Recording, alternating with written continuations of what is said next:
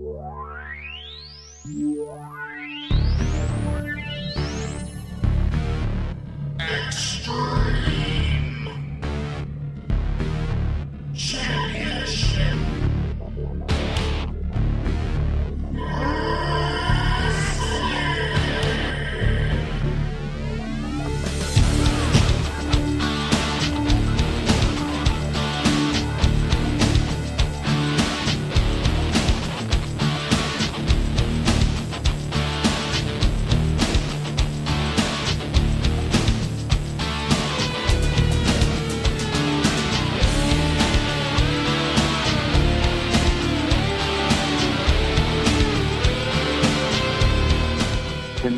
it's a special Tales from Swanson and Rittner, and we have somebody on the line, a bricklayer for the company. Tonight we got the pit bull, Gary Wolfe. What's up, Gary? What's up, everybody out there? I am the original, original concrete laying, head breaking ECW original. Made that building. It was a bingo hall, and we turned it into a violent, violent stadium. I'm right. Mike, what's up uh, tonight, Mike? Hey, how are you? Hey, what's up, Mike? Way better now that we got Gary on the phone. This is, uh, this is a privilege, man. Absolutely, yeah. I uh, I've been doing a lot of different podcasts, and uh, I was privileged to get with Jeremy because we both are such diehard ECW fans, and went to numerous shows over the years. And it's like our our passion project because we both do other podcasts, and this one is like our. We've been reviewing all the old shows like one by one, and you know, get some guests on here now is pretty awesome. So uh, it's great to have Gary on here and whatnot. Gary, how did you first get involved with ECW? Well, I'll be honest with you. I was in Tri State Wrestling Alliance. And that was about 1988, 87. Yeah, 88. Sorry, 88.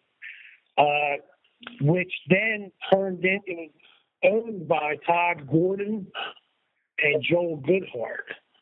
That was Eastern Championship Wrestling. We turned that TWA into Eastern Championship Wrestling.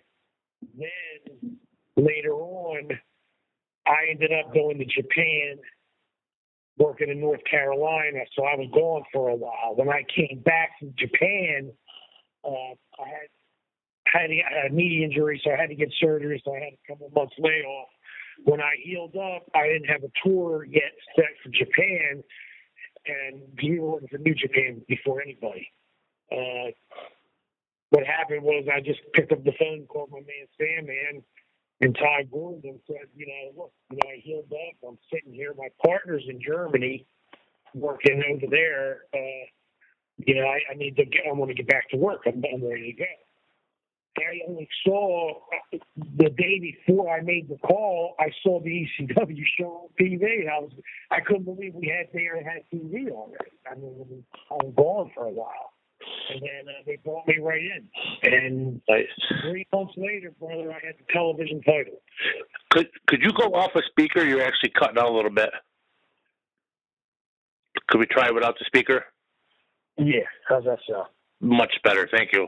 Yeah, it was starting to cut out a little bit. I don't want to lose any of this. So awesome, awesome. Um, you know, um, you definitely did a couple, you know, different tours of New Japan, uh, you know, before even going to ECW. Uh, you know, what were your big memories of New Japan? Uh, New Japan was great. Uh, back then, it was totally different than it is now. Uh, it was very strict. I mean, you know, the, the Americans they had their bus, the Japs had their bus.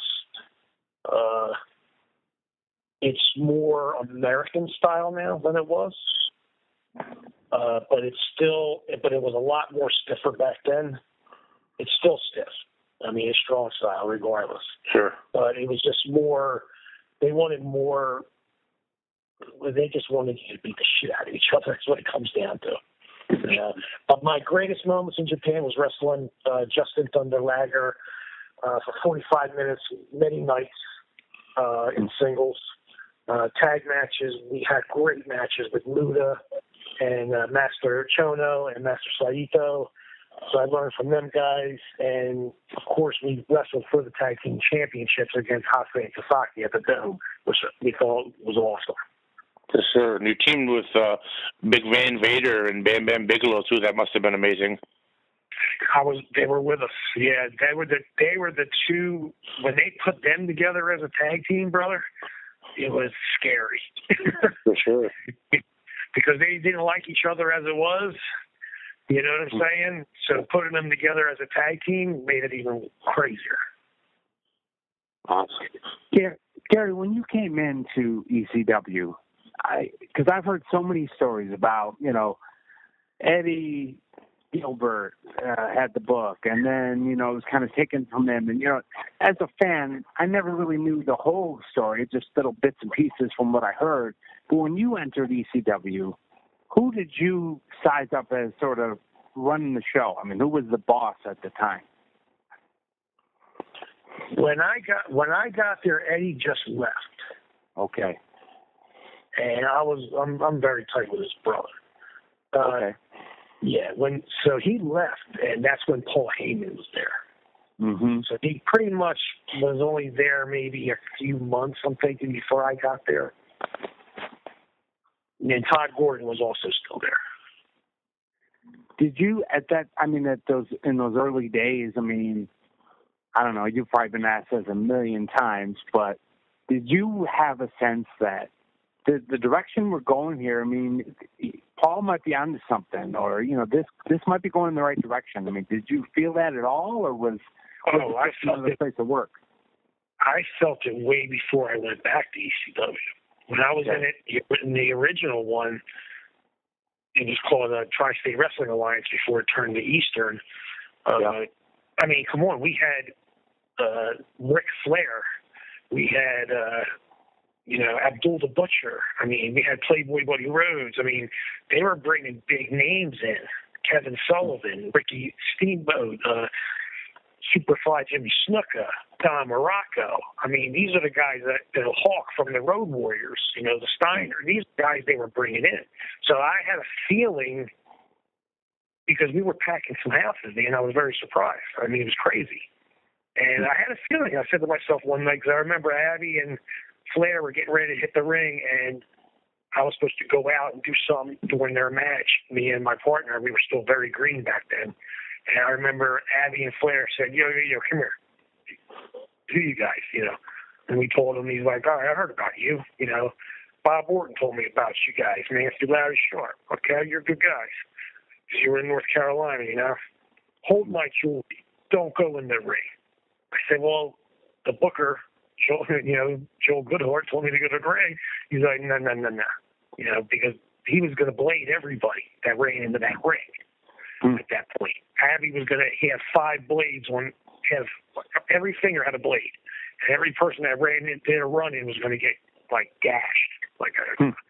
I mean, it was going to be brutal. And they say they all they did was hand me and my partner about five hundred thousand dollars worth of jewelry and said, "You watch this shit." And that's what happened. Wow. wow. Was Abby uh Abby probably called you champ a lot of times, huh? What's up, champ? The Oh, out? that's yes. And we ended up Johnny Grunge and Public Enemy. I mean that they ended up taking that from Abby because everybody in ECW that had a belt, we didn't call them their names. We'd be like, "What's up, champ? What's up, champ?" that's how we did it. Awesome. Mike, what do you got? You probably got something moving on top of your head there. oh, for sure, for sure. I always do. Um, you you worked with so many uh, amazing talents in ECW. Um, was anyone hard to work with? Hmm. Hard. I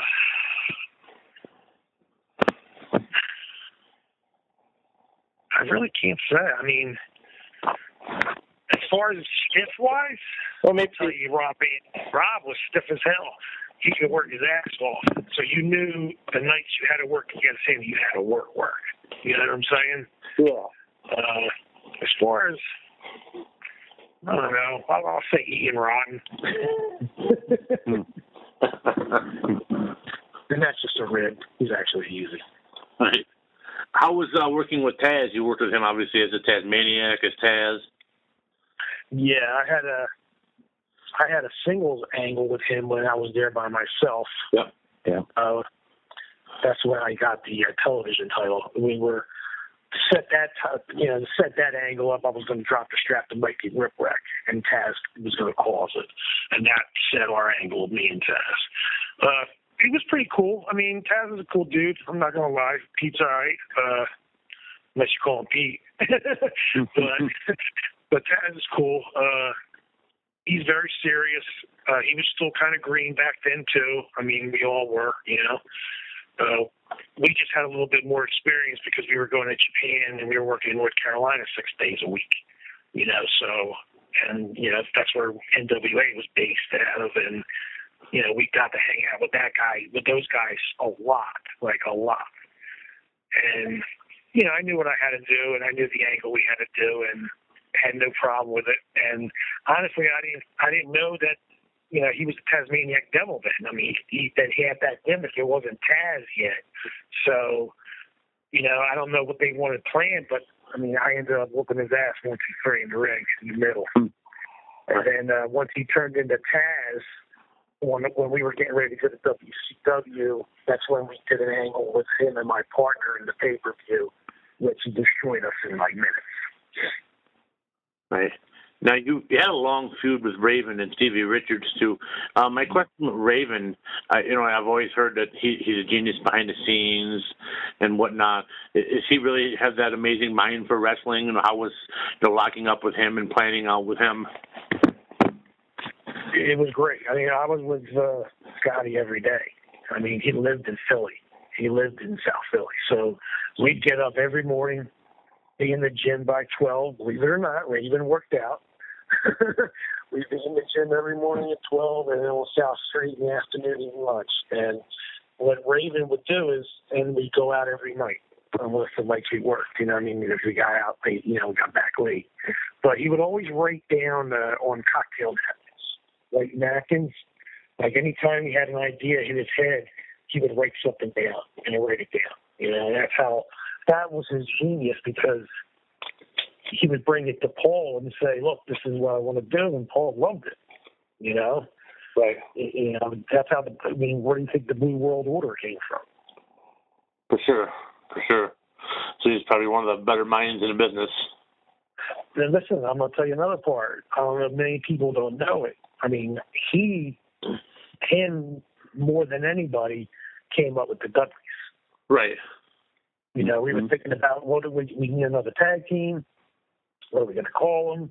What are we going to do? And it just so happened one night we watched Slapshot, and we were just like, there you go. You know, we'll put some glasses on them with, instead of rep, you know, and put, you know, they were foiling their knuckles, and we figured that's that's we're going to run off of that, and that's how you know that came about, Okay. and it's history ever since. For sure. Jeremy? Gary, you mentioned Ian before, and I just I, it made me think of something that I heard him say, a statement he made, and I wanted to get your thoughts on it. He, I was watching a shoot interview, I think, of his, and he was talking about his days in ECW, and he said, "Well, nothing will ever beat the cruise that Paul had in '94, '95." You know, and he, was saying the the later days, the so-called explosion of ECW, those crews don't even come close to how, how hardworking the crews were back in the earlier days. What do you think of that? I mean, how, what's your reaction to a statement like that? we the early day guys we had to do we had to step it up before anybody else had to step it up so we were going through tables and going through chairs and you know slamming on concrete you know doing whatever we got to do to get the people to love it we wanted the people to come into that ring with us. I mean we wanted to mm. you know they we want them to be a part of the match you know what i'm saying? And what he means by that is yeah we, we set the ground the road we laid you know we laid the pavement but then you got other tag teams that were coming up you know? You know but we would bring tag teams like gordy and dr death in the Bruise Brothers, which were there for a while, uh, Johnny, Johnny Valiant, you know, the Heavenly Bodies, what they would bring in, you know, and put them against us sometimes. Like any tag team that ever came in ECW, when I well, once we were a tag team, they had to go through the pitbulls every night. I don't care. Hmm. Like the Eliminators, the first time they came to the arena, the first night they had to wrestle us. You know, it just goes down the line. Every tag team, that's how it was. But as far as what Ian is saying is, I mean, you got to remember Ian and Axl were bleeding like pigs, and you know they were doing really hardcore shit. You know what I mean? Before there was hardcore shit. You know what Yep. I mean? So it was kind of like, you know, that's how we kind of started to get that ECW reputation of being. That's where Paul came up with the extreme. You know, we're not Eastern no more. We're fucking extreme now. You know, we That's right. raised it another level. Because if you watch the one night stand, okay, that will prove it to you by looking at the WWE guys up in the stands watching us. Their jaws are on the ground because they're in their minds, they're saying to themselves, there ain't no way I can do this six nights a week. Yeah. Okay? And they're on the, you know, there's no way. I mean, it's just, we, we, we went over and beyond. You know, you're going to pay a a ticket, you're going to get your money's worth. When you walk out of that building, the 40 hours that you put in that week, you left in that building, all that frustration. You know, you cursed us out. You, you know, we we tried to make you happy. That's a, that's that's the main thing. And we just, like I said, we put it to the other level, like Ian and Axe were doing by doing extreme. You know, like really, you know, brought the blood, dude. We, after they started bringing the blood, everybody had to bring the blood. I mean, the Yep. crowd would would chant, "We want blood." You know, we want tables before the Dudleys. You know what I mean? We want, you know, we they, that's what they wanted. What was your thoughts on that, Gary? I mean, the, you know, the crowd, the ECW fans are famous. You know, they certainly are. I mean, they're so interactive. But was there ever any tension or just talk amongst you guys in the back, like, here are the fucking fans calling the spots again? Because I know that I've heard some people say, uh, Perry Saturn being one I heard at a a shoot interview that I, that I attended, he kind of said, "Hey, when they start with the boring and shit, I'll slap a chin lock on and I'll hold it there." You know. So was there ever any 100%. resentment? Yeah. Yeah, oh, absolutely. You're not gonna you're not gonna dictate what I'm doing. Yeah. I'm gonna dictate it to you. So you could sit there and say, you know, whatever you want to say. I, I'll snap mare just like Perry said and put you in a chin lock and just look at everybody. Like, keep talking, keep talking, because I'm not going to do shit. I'm going to sit here, and you're still going to be. You already paid for the ticket. You know what I mean? I'm. I, I wasn't like a face or a heel. I was like in the middle. I was myself. I'm giving you my attitude. You know what I mean? You know, you came to watch me, and now you're going to dictate me. You know, screw you. You know, that's how I look at it. But the fans, ECW fans from the arena, and pretty much all over, they're a special fan. I mean, Yeah. WWF never had chance until we No. started with the chance. You know, because we brought the people in. You know, Yeah, 2019, you're still hear ECW chants. that's what I'm saying. It, it, it, that's crazy. So we have to mat. We have to matter somehow. I mean, if they're still chanting ECW, Hmm. and there hasn't been a fucking ECW show on TV, in I couldn't tell you how long. I mean, if, if Vince was smart, he's got NXT, he's got SmackDown, he's got WW uh, Raw, he's got Raw. Okay, so he's got those three shows. If he brought back ECW, made it hardcore, put it on a later night, later times, you know, a different channel, I'm sure he will have he he would have a million people watch it easily. Hmm. You know, if he brought different people in, not the guys he has now, but other guys. He did that once and it was horrible, so hopefully doesn't. Hopefully doesn't Well, again. yeah, but he brought he brought the wrong guys. Oh, I agree. I agree. I mean, come on, he was taking guys off of WWE and putting them in ECW. I'm saying Yep. bring in brand new, fresh faces. Yep. You know, guys that are known right now. You know, as hardcore, you know, guys. For sure. That's I mean. That's my that's in my opinion. I would think they would do have decent. I mean, I'm sure on AXS TV on Friday nights, New Japan's ratings are pretty good. Absolutely. You know, and let Heyman run it. Exactly. You got the mad scientist already there. Yeah, just take off the restraints and just leave it alone and let him run it. Yeah, well, honestly, you have to go from rated PG to rated R, and that could be easily done. For sure, for sure. And he'll get an old, he'll get an older male female crowd instead of you know where his right now he's you know children kids are like his biggest thing for sure. Now, you uh, you and your partner are involved in one of the biggest angles in ECW, um, in, in my opinion, of the Shane Douglas, you know, grabs your neck collar, the halo. Um, you know, it leads into the first pay per view. How how did that angle come about? Whose idea was it? How was it orchestrated? That was a stone cold shoot, brother. And I'm not lying.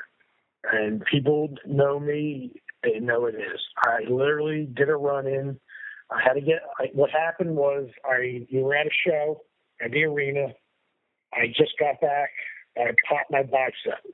Okay, I wanted to get it fixed. I'm not. Some guys don't get their biceps fixed when they pop. I said, "Fuck that! I got. I'm gonna get a cut. I'm six weeks out. Ain't no big deal." That Ant has no problem wrestling singles, you know, while I'm out. Mm-hmm. Okay, so what happened was I had to do a run in on Anthony's match with Shane. When I came in the ring, I took a, a wrong bump. He was giving me a. He wasn't giving me. He was. He was giving me a, some kind of like a neck breaker or something, but I took it as a DDT. Mm-hmm. The top of my head hit the belt, and I heard crack, and I was pretty much out because when I rolled over, I always seen was white, and what I did was I wiggled my fingers and toes because that's what you're taught to do, you know, right away. And I was okay. And I rolled out of the ring very gingerly and walked in the back. And no lie, I mean, I was just like, damn, man, my fucking neck. Like, what the hell did I do to it? Like, uh, I mean, so the Samoans were back there, the Wild Samoans. You know, and Sammy was like, Samu said, because I'm real tight with them, uh, well, I said, maybe you jammed it, Gary. Maybe you just jammed it. You know, and he was like moving my head around, but being very, very careful. Thank God, because come that was a Saturday night.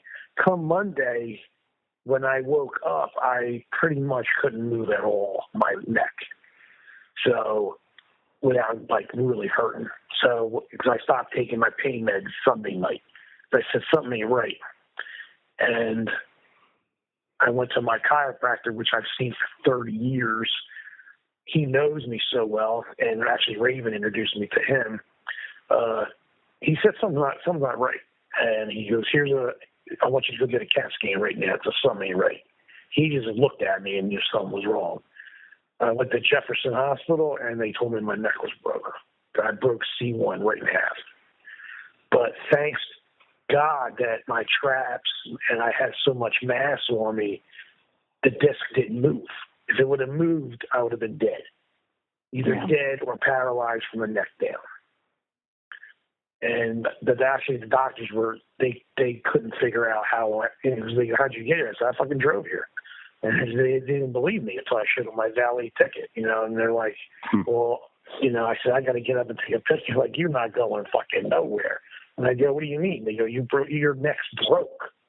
And I'm like, I don't understand that. I said, I, I told them, I said, if your neck's broke, aren't you dead? And they go, major, 99.9% uh, of the time, yeah.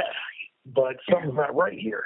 So they put me in a hospital room and I woke up. I didn't even go to sleep that night because I was in so much pain. But I woke up and I was the next day. I remember ten doctors coming in my room and just looking at me, trying to figure out how am I not fucking shitting and pissing my pants, and how am I even breathing if I broke that disc? And the only thing they came up with is my muscles saved my life, man. So, you know, they're like, we don't have to do surgery because it didn't move; it just broke in half like a donut. Just cut it right in half, and that's exactly what it did. And they wanted to put a halo on me and You know, I'm like, well, what if I don't get a halo? Why don't you just put a brace around my neck and I'll wear the collar for a couple of days? He's like, no, you don't understand. Your neck's broke. If you leave this hospital and sneeze, you could die. You could get paralyzed. It's, it, if you fall down, you could get paralyzed. So, I mean, I didn't want to do the halo because you always see people with halos on. And you're like, oh my god, like that's got to be crazy, you know. I'm not gonna lie to you, I didn't want to do it, but uh, they wheeled this 14 year old kid by me, and I did. I know they did it on purpose. He got in a bad car accident that day, and they had a halo on him. So I said, you know what? If you can do it, I'll do it. And that's how they got me to do it. And you're wide awake when they put that on you. So you want to talk about some soul shit? That's crazy. Damn. So it was a shoot. Yeah, it was a stone cold shoot, man. I broke my fucking neck, and I was pissed.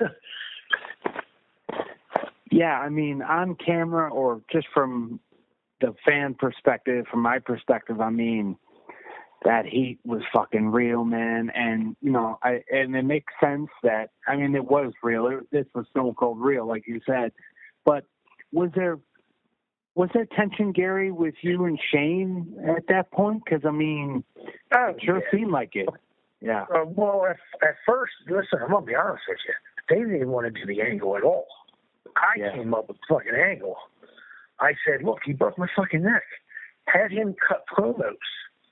I said, the doctor told me I, I only need six months and I'm back. Six months and I'm back. And so I took eight months. So, you know, they were like, I'm a Ty Gordon's like, no fucking way. We're not doing that. No way, no how. We Hmm. told fucking Paul, he's like, no way, no how. Even even Shane felt uncomfortable doing it. Do you see what I'm saying? Because he was getting Yeah. death threats. People were calling his house in Pittsburgh, threatening his life. Okay, that's. Mean, he called me up telling me this one night. Okay, he's like, "Yeah, I got kids. You know, I got people calling my house. They're telling me they're coming over to shoot me. They're they're gangsters and all this shit." I'm like, "Nah, nah, nah. We're good. We're good. We're good. You know, just calm down." You know what I'm saying?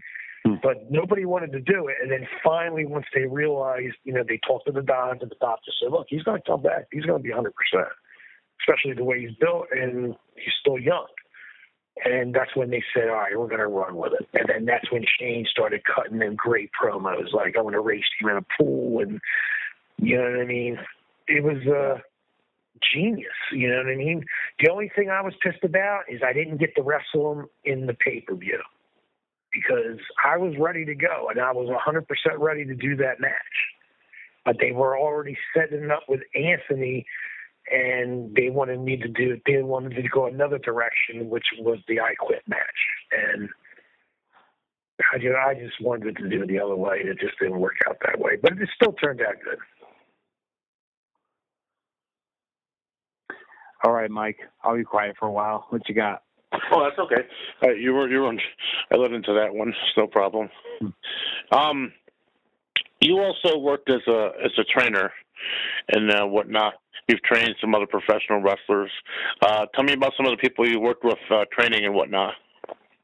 oh yeah uh, I opened up a couple schools me and Anthony called the Animal House and most of our students I'm not gonna lie went right to combat zone Yep. uh, wife beater. He trained them. Devon Moore trained them. The backseat boys. That's Trent Acid, who, if he was alive today, would be a superstar. Yeah. And Johnny Kashmere, as the backseat boys, trained them. Uh, C.J. O'Doyle trained them. Amy Social trained her. Uh, Velvet Sky trained her. So I there's probably more out there, but I can't remember. But most of my guys went to Japan and did the hardcore shit and did the combat zone. Now, Trent Acid was one of my favorites I ever saw on the Indies, and I, I mean, I think you're you're so right.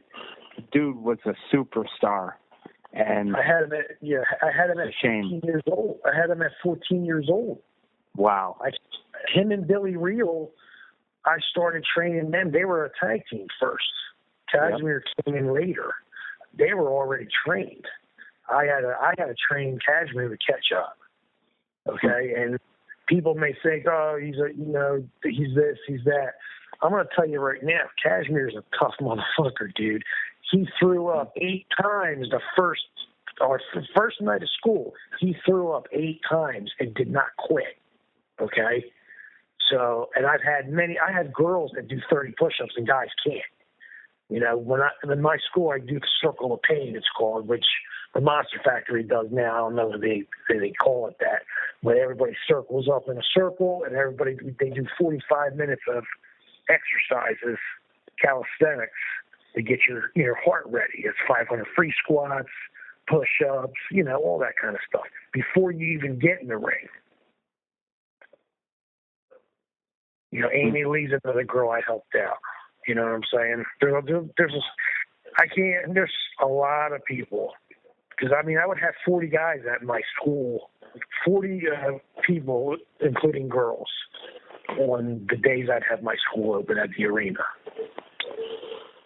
You were uh, now you were obviously working ECW 95, 96, 97 when talent was constantly being purged, jumping to WCW, jumping to WWE. Was there a director of that in the back? Was someone like facilitating that, helping people move? Um, were you guys approached about moving? Uh, yeah, everybody was pretty much approached. You know, once we started doing pay per views and we started getting over, I mean, honestly, me and Anthony were probably the last two to leave because we stuck it out for a while and we didn't leave, you know. And then you got Dean, Dean, Eddie, uh, Chris, and uh, I think Jericho. Mm-hmm. They had a four. They had a deal. They made a deal with WCW. Four guys.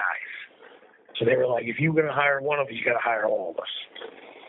So that's how they got that. Those guys, they grabbed them all at once. I was supposed to go. I was going to go with Raven, and I was. We were going to be in Raven's flock.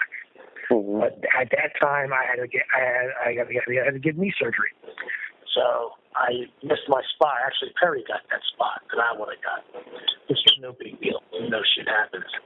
But they approached us later, and they never given us a great spot. They were going to put us over on the Steiners, give us the belt on the December a pay per view, Christmas pay per view, and they were going to push us like motherfuckers. And they were going to sign us to a three year deal. We were like, yes, sir, we'll take that.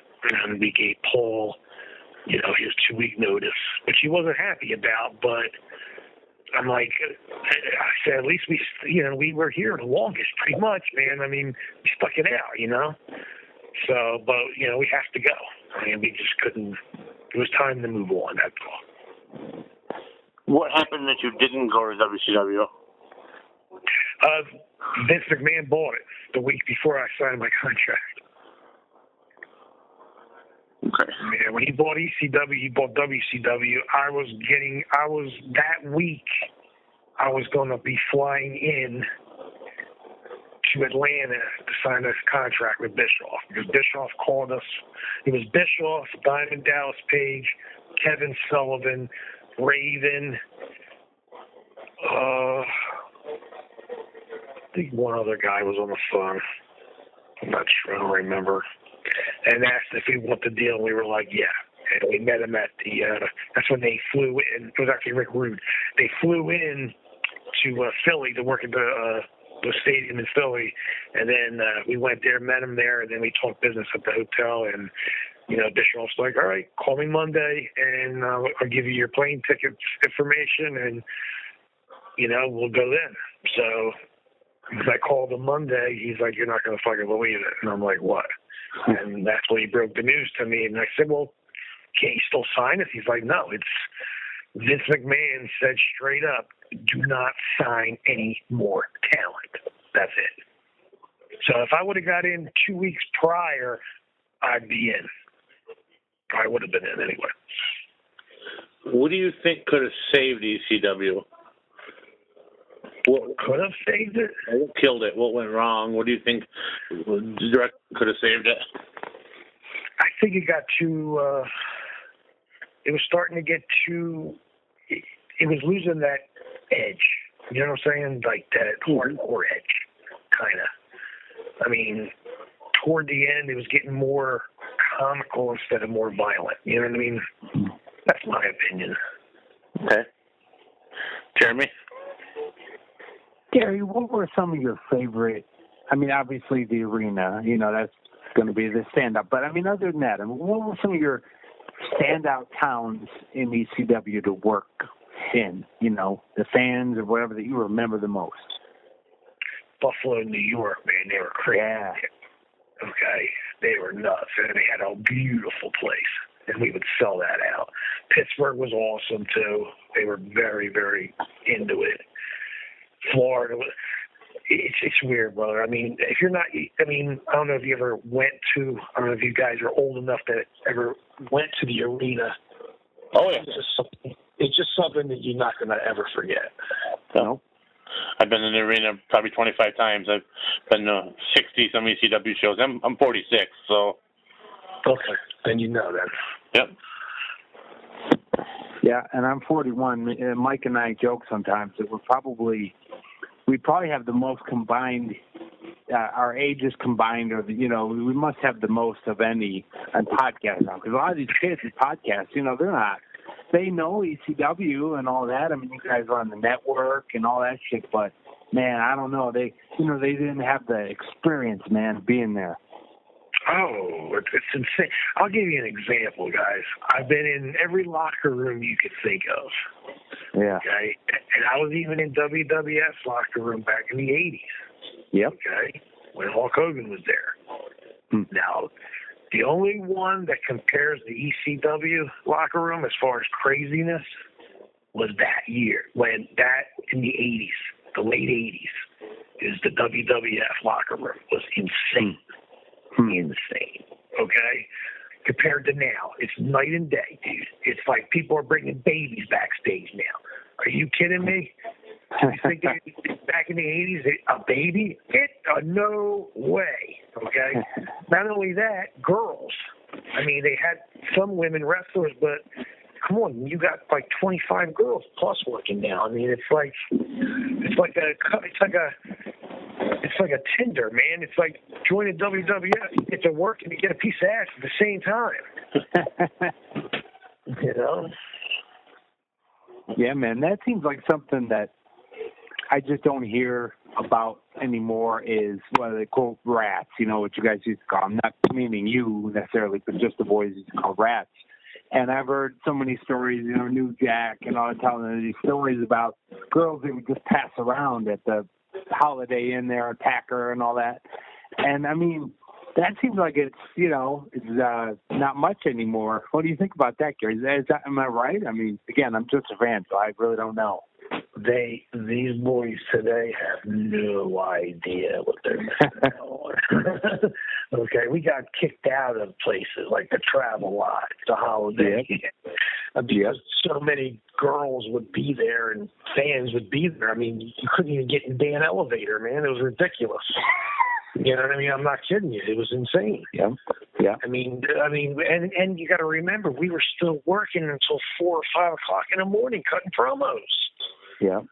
That's how we. That's how we did it. We were like, you know, I'm not running home right away. You know, like if we were in Philadelphia, I'm not going to lie. Me and Anthony, we had our promos down. The people one take and we're out. And Paul knew that. So on good days, he'll be like, all right, you guys can go first because I know you're to be a little quick and you're out of here. But sometimes, I mean, I remember one night I was at the travel lodge till four o'clock in the morning, man, hmm. waiting to do a promo. In the meantime, I'm going up and downstairs, going to the bar, drinking, have partying. Is it time yet? They'll come down and get let you know. Do you see what I'm Yeah. saying? So you got to realize we were in our character the whole fucking night, man. You know, even at the bar, we were, you know, we were there partying, and then we knew we had to go upstairs and cut promos. But sometimes he would let us go early so then we can go out to nightclubs and stuff like that. That's awesome, Gary. Gary, what was that travel lodge called? The Sphere of Sin, or the you know the the one, the circular one? You guys say that? Yeah, that was uh, Econo Lodge or Travel Lodge or something Oh like yeah, that. something like that. Yeah, and it was the Sphere of Sin, or I don't remember what they used to call Oh, it. I don't know what they call it. Yeah, I Yeah. just Yeah, I just seen. Uh, actually, I saw Blue Meanie and, and a couple of friends actually standing in front of it, hear no Oh. evil, speak no evil, see no evil. I mean, I, I, honestly, I, I'll give you a quick story. It's funny too. A guy stole my car out of that fucking parking lot, Damn.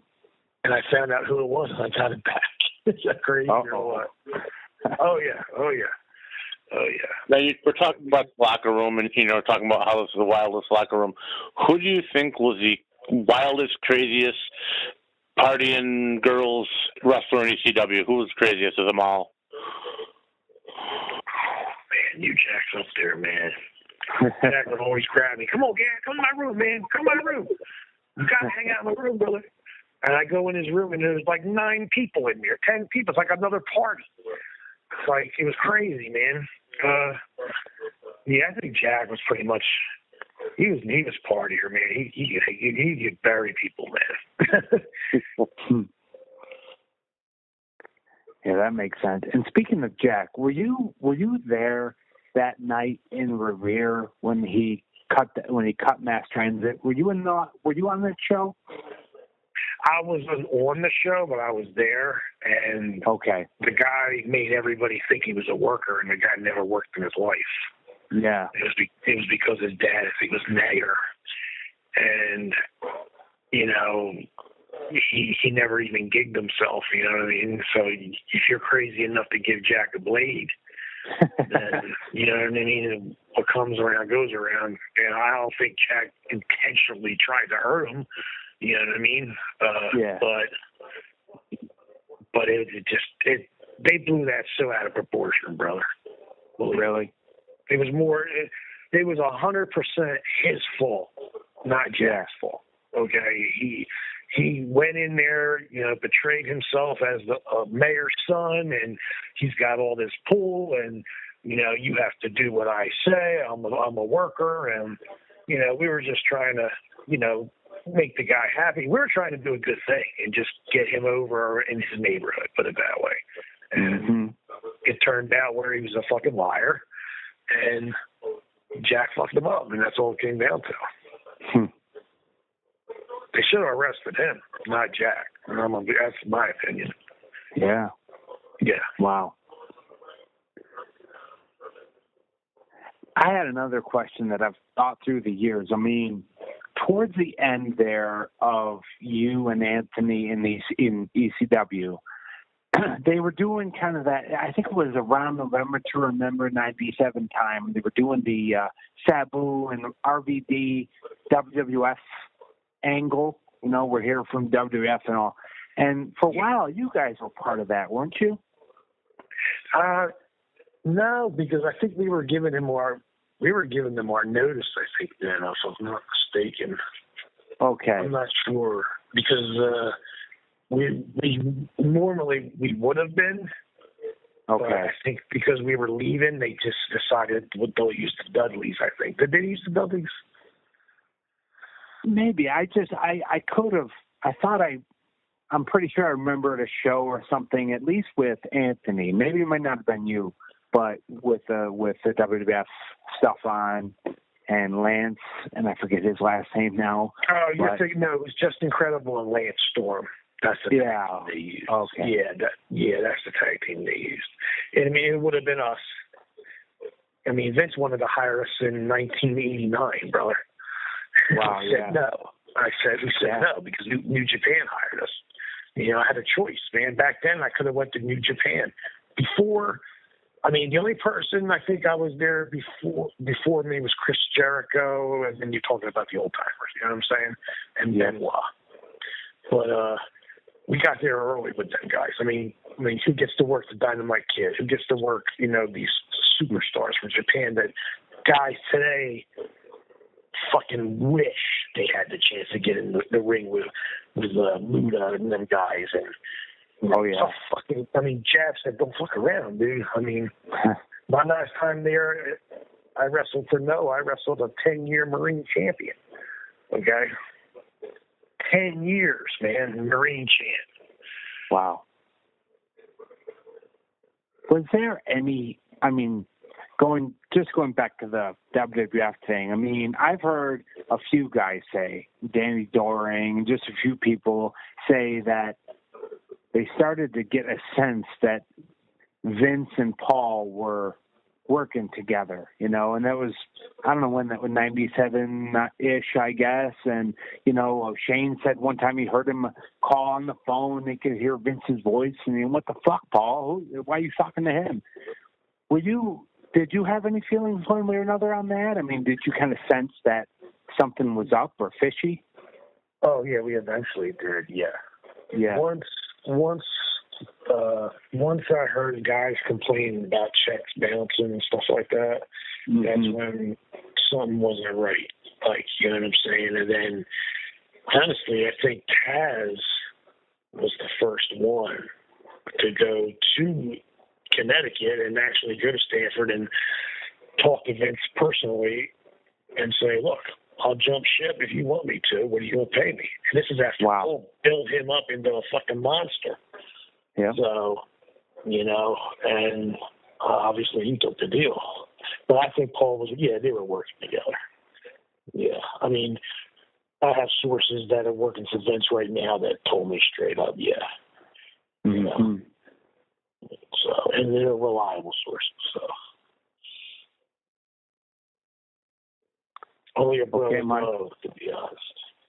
Oh yeah, brother love, yeah. Awesome. Um, how did you get hooked up with the tour of Noah? Mm.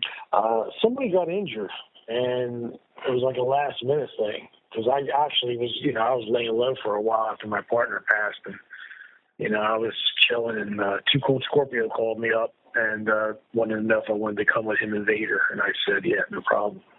Uh, I went to Noah. How was Noah versus New Japan? Was a different office? How was things there? I I I didn't like Noah. I liked New Japan was so much better. Yeah, I didn't. Uh, I didn't. Noah was different. It was uh, when I was there. Uh, Sal was running. He was like the booker, the boss. Mm-hmm. Okay, I I had no problem with him. He was great. You know, God bless him but it just seemed like a lot of older Japanese guys did not want to leave. You know what I'm saying? Like they just didn't want to go. You know, mm-hmm. and and you know when it's time to go. You know what I'm saying? Or stay in the office. Sure. You know. Yes, but I'm I'm not gonna. I mean, don't get me wrong. They had great talent over there. I mean, really good workers. I mean, we it was it was rough, man. It was a rough three weeks. I'm not gonna lie. For sure, for sure.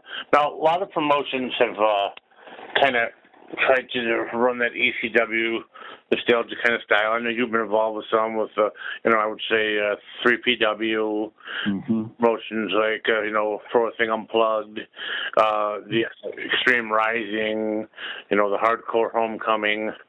Um, know, no one's really been super successful at it, and I don't think anybody will. Do you think it's just, you know, it's it, you just can't be ECW again?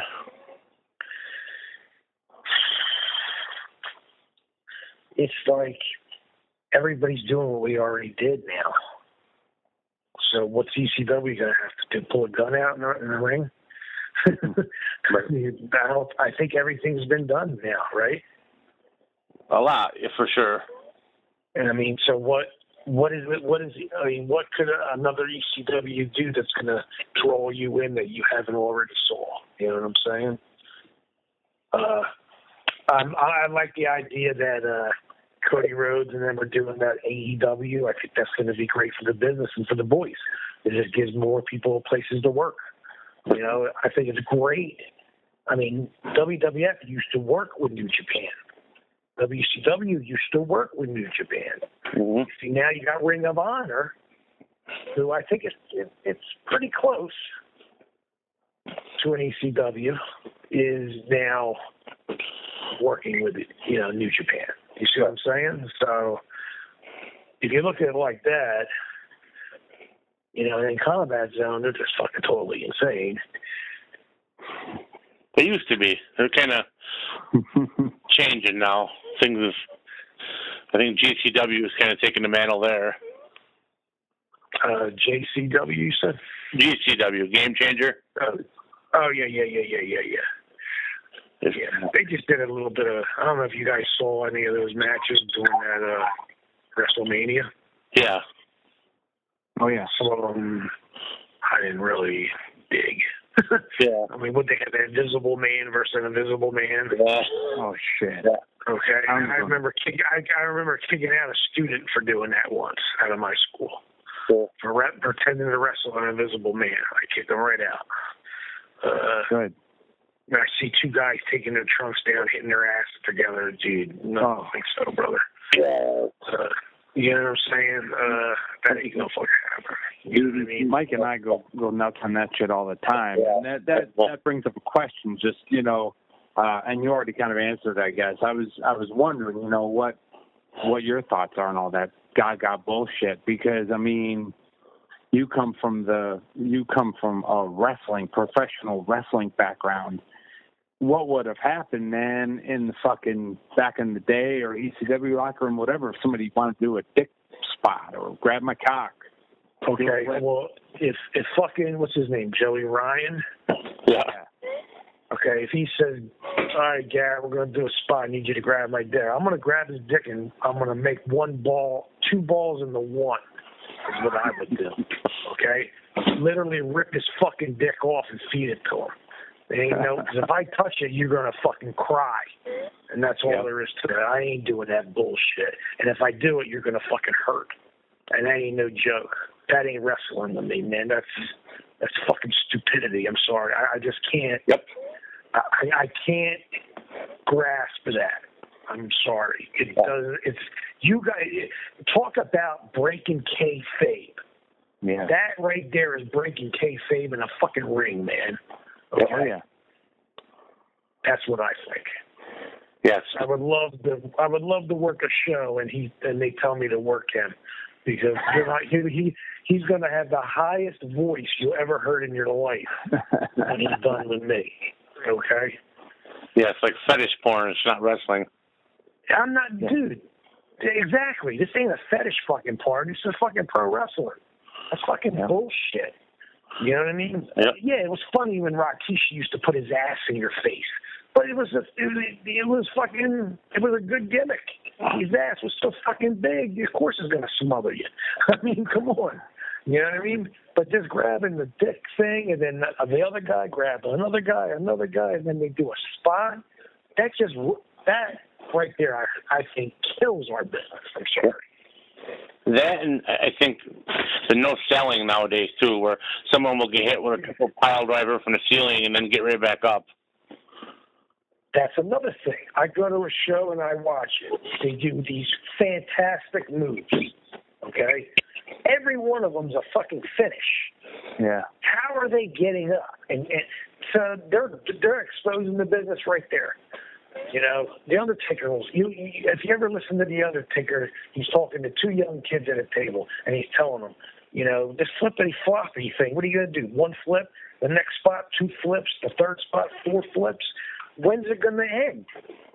You know what I'm saying? When are you gonna fucking actually grab the back of your head and sell a fucking suplex instead of getting right up? When are you gonna grab the back of your lower back from a body slam? No, you get right up. Guys do that in Japan, they get knocked the fuck out, dude. Yeah. Yeah, the psychology is gone. The uh and the selling is just uh is it's terrible sometimes.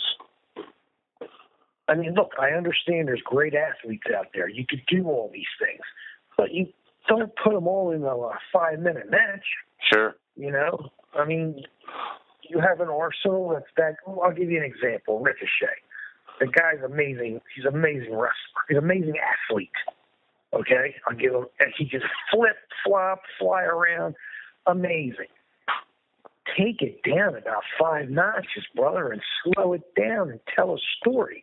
The people are still clapping from the first move you did, and you're on your third move. So you just lost five different spots and pops right there. Absolutely, absolutely. It's uh, it's just uh, it's embarrassing. That some of you know, I wonder, you know, it just coach just destroys the business when these guys sell. You know, just horrible. Not a fan. Larry, I know, I know we've had you on for a while, but I just have I have one more thing. I, I got to get your thoughts on it because, I mean, when I think of when I was a kid, you know, growing up, I grew up in the '80s, and then of course, you know, even even with ECW, you know, guys were still into their bodies and they fucking invested so much into being a wrestler. Like you and Anthony look like fucking monsters. And I don't know if you've noticed now, that's another trend now where people are just roll out of bed and go, oh, I can be a fucking wrestler. And you got all these kids and little guys, you know, little skinny guys with no muscles at all. And a lot of times they promoters now get a kick out of putting them over the muscular cats.